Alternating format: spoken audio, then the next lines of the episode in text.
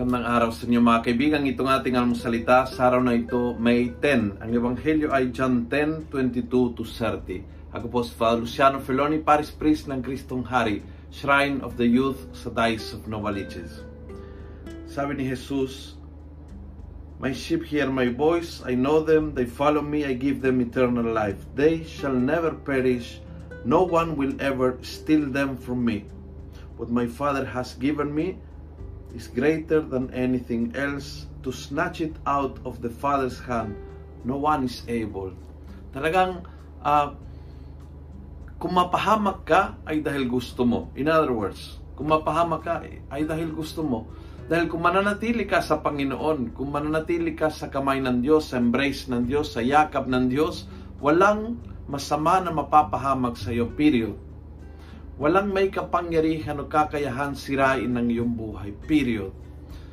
Kahit sino man tao, kahit si Satanas, wala siyang kakayahan, kapangyarihan, wala siyang kaano-ano para sirain ang iyong buhay.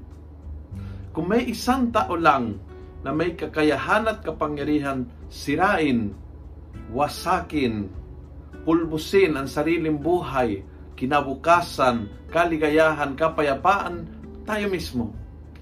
Kasi may kakayahan tayo sabihin kay Lord, no thank you. Ayoko ang iyong yakap. Ayoko ang iyong kamay.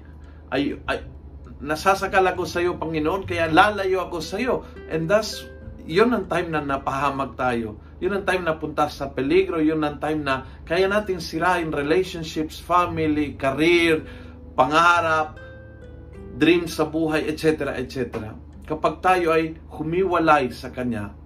Ngunit, kapag tayo ay mananatili sa Kanya, they can throw anything to us and everything at us, hindi mapapahamag. Sa kamay ng Diyos, protektado ka. Kung nagustuhan mo ang video ito, please pass it on. Punuin natin ng good news ang social media. Gawin natin viral araw-araw ang salita ng Diyos. God bless.